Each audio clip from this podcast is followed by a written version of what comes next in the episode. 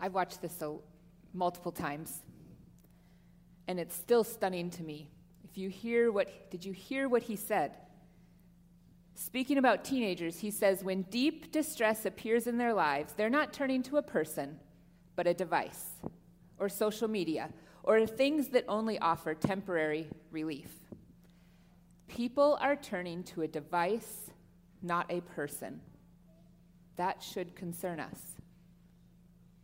God created all of us to be relational beings, but our addiction to technology is destroying that side of us. Now, Simon Sinek was talking about young adults, but I think this is true for grown ups as well. And then he says at the very end, when he talks about the best and worst case scenario, he says, We're seeing an increase in suicide rates. We're seeing an increase in accidental deaths due to drug overdoses. We're seeing more and more kids drop out of school with unexcused absences or dropping out of school due to depression. And the best case scenario is that you'll find the majority of the population growing up and never really finding joy. These observations don't come from a preacher or a psychologist. This is a business consultant telling us this. I wouldn't expect that. But he is convinced that our technology is impacting our relationships so much.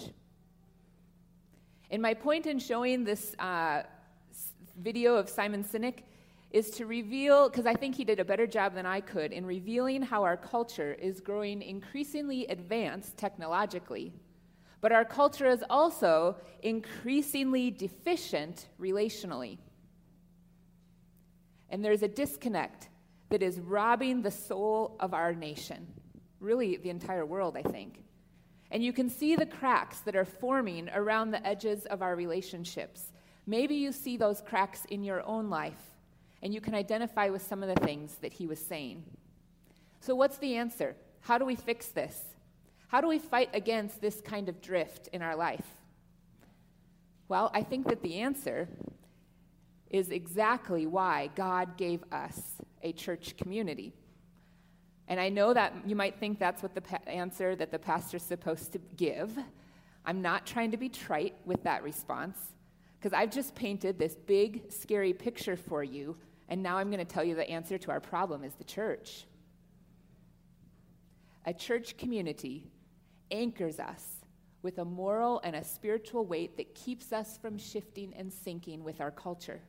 It provides us with face to face relationships necessary to support each other and hold each other accountable to what is good and true and right because we've lost sight of that in the greater world. Parents, this is really key for you to understand.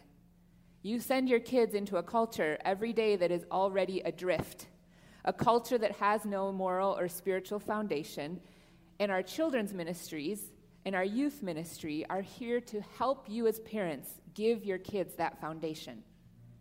Don't take it for granted. Plus, a church community helps us understand that our purpose in life isn't really merely just to make money or just survive until the weekend. Our purpose in life is to work together to support each other through the trials of life and offer hope to a very confused world. We are to be an oasis to people who are looking for meaning in their life. But these things never happen when we just get up and go to work or go to school and then come home and we veg out and we wait for the weekend. Nothing great happens when people are in survival mode. And if you're not in survival mode, then you're probably in entertainment mode. But God has so much more for you and for me.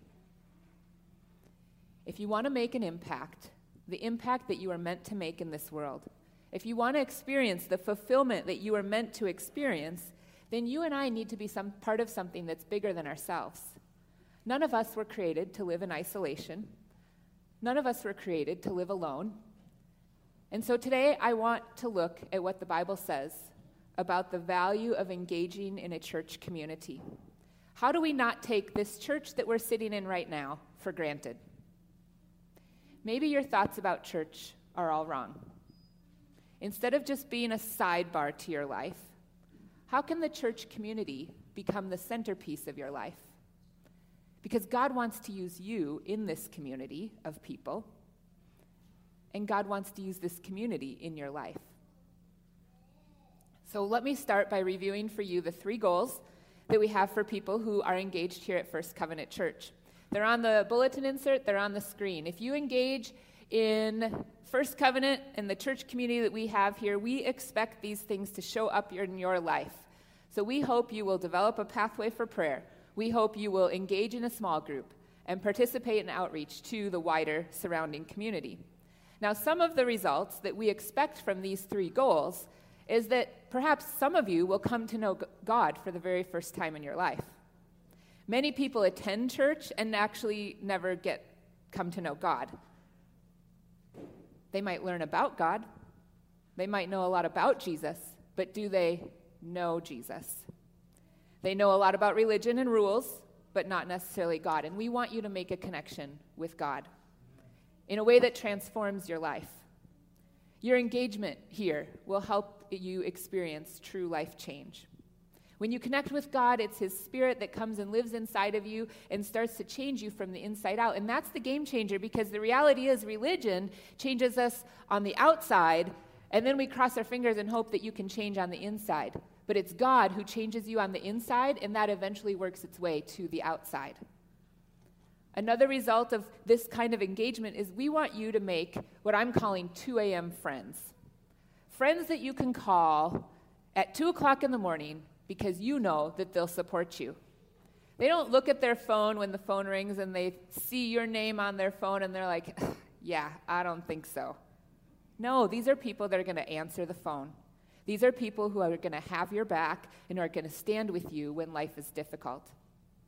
We also hope that when you engage in the church communi- community that you'll be able to develop kingdom thinking the Bible tells us we are transformed when our mind is renewed, and you can't experience life change unless you change the way you think. So, we want to help you get a new perspective on life by learning what God has to say through His Word, the Bible. And finally, I would hope that one of the results of these goals would be well, one of our goals is to help you serve other people. We know that God is generous in everything God does, and the more you come to know God, the more generous you'll be with your time, your talent, and your finances.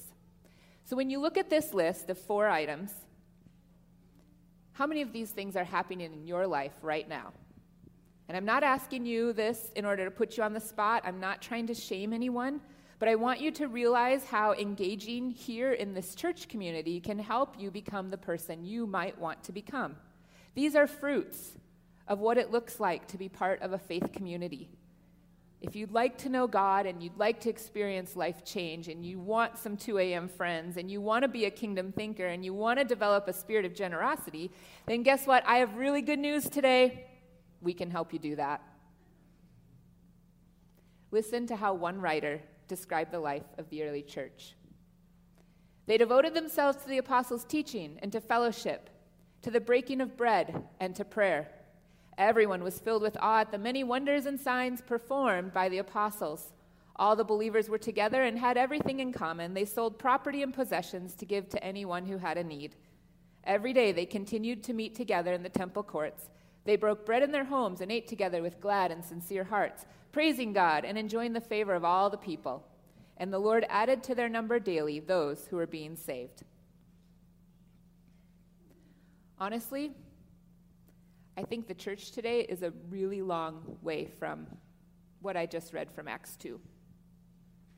There's some amazing things happening here in these verses. It says, Everyone was filled with awe and many wonders and signs. God added to their number every day. That is a compelling community. Who wouldn't want to be part of a community of people like that? But the key word here what is it that caused God to move in such a dynamic way in Acts chapter 2? It says they were devoted. And we all know what it means to be devoted. Some of you are devoted to exercise or the latest diet. Some of you are devoted to staying current on Facebook or Instagram. Some of you are devoted to the success of your children. Some of you might de- be devoted to finding a spouse. Some of you are devoted to your motorcycle. Some of you are devoted to hunting and fishing. You're dedicated. You're focused. You're serious about that. Those are all good things. Don't hear me putting a diss on one of your hobbies, but their impact on your life is always going to be limited. Your devotion to these things that I've just ticked off are not things that are connect you, going to connect you to God or radically change your life. So if that's what you're looking for, then you need to follow the example in Acts chapter 2. They devoted themselves to the apostles' teaching, to fellowship, to the breaking of bread, and to prayer. Now, the writer mentions four objects of our devotion. And so I want to explain them quickly. The apostles' teaching is the teachings of Jesus and the Bible that have been passed down to them. I'm going to ask you to leave that verse up there for a minute. Acts 2, verse 42. The fellowship means the community of believers. This is a word that implies a shared life. So they're not just devoted to having potlucks, but they're actually wanting to help each other out on a daily basis. They're looking out for each other, they're tending to each other. And the breaking of bread was the weekly communion feast that brought the whole community together to remember the death and resurrection of Jesus. This was an extended time of worship. This wasn't once a month, a five minute ritual like we do today, what we call communion. It was more like a block party that was celebrating Jesus. It wasn't just a little piece of bread and a thimble of juice. This, there was tons of food at these parties. And these people prayed together. And prayer wasn't something they did on their own in their own home, but they prayed for each other as a group. And they prayed for each other and the life of their church. So let me ask you when you look at this verse, to which of these things are you devoted? And what role do these four items play in your life? Again, not looking to shame you, but I'm wanting you to connect the dots and make some application here. If you don't see God moving in your life the way you'd like God to, maybe it has to do with your devotion.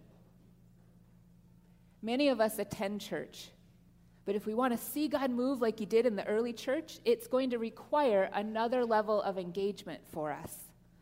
I hear people's church stories all the time, and many of them are on again and off again stories. And many people quit attending church when they were in college, and then they went back to church when they had kids, or they went through divorce and they dropped out of church. And then they met someone who wasn't a Christian, and they broke up and they came back to church, and then they got really busy, so they quit coming. And then they were in and they were out and they were up and they were down. That is not devotion. That's not the kind of life that's going to change anything. I'm really glad people come back to church. We want that. It's a good thing. But it's also kind of like going to the gym once a month. It's not going to change anything and it's not going to give you what you're looking for. And so I'm suggesting to you today that you don't simply attend church. Engage in the community. Devote yourself to God and His people. That's what's going to change your life. That's what's going to give you the life that you're looking for. And so there is a, our ways here to engage beyond Sunday morning. It's what we call small groups. I want you to think about circles instead of rows. I would say we're better in circles than we are in rows. We're better face to face than we are shoulder to shoulder. There are things that happen when we're face to face in a circle that will never happen here on a Sunday morning, shoulder to shoulder. Women's Bible studies, men's BSF, Sunday school, small groups are all things that happen in circles. We have a newly formed adult formation team that's going to be looking to add some new ways to connect this year. But I want to outline for you what we currently offer. And that would be what we traditionally call small groups. They meet for six to eight weeks. It's designed for the people who feel like they're really busy. Um, we launch them in the fall, in the winter, and the spring. And so there's always a new entry point and a new off ramp if you so choose.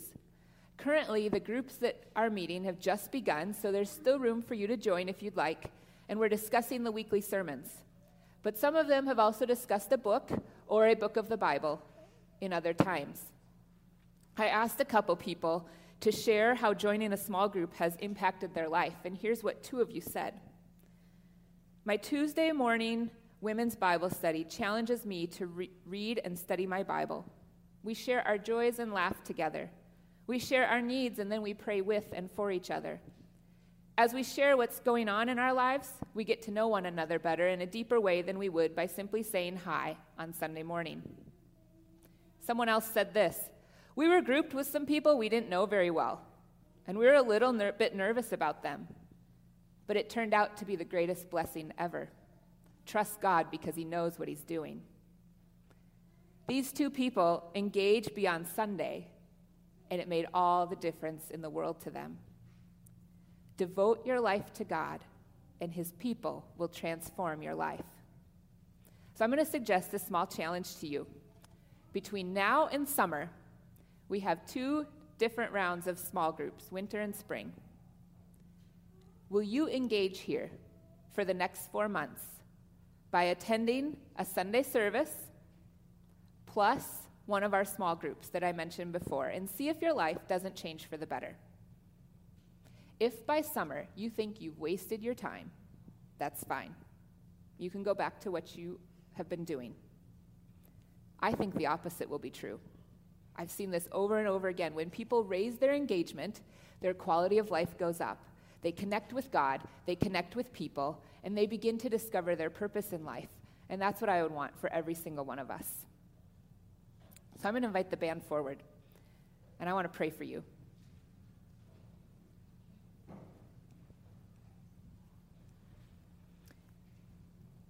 God, we, I've given this challenge, a small challenge, but it may feel like a large challenge for some, to engage and increase their level of engagement in this church community over the next few months. And we ask, Holy Spirit, that, that you would um, stir in people's hearts to what that next step is in their life, the next level of engagement for them, so that they can know and understand God in a deeper way and know and understand this church community in a deeper way and develop new relationships because we are better in circles than we are in rows. I pray that every single person here would find a way to connect with God and connect with other people and know exactly what you have called them to do. In Christ's name we pray. Amen.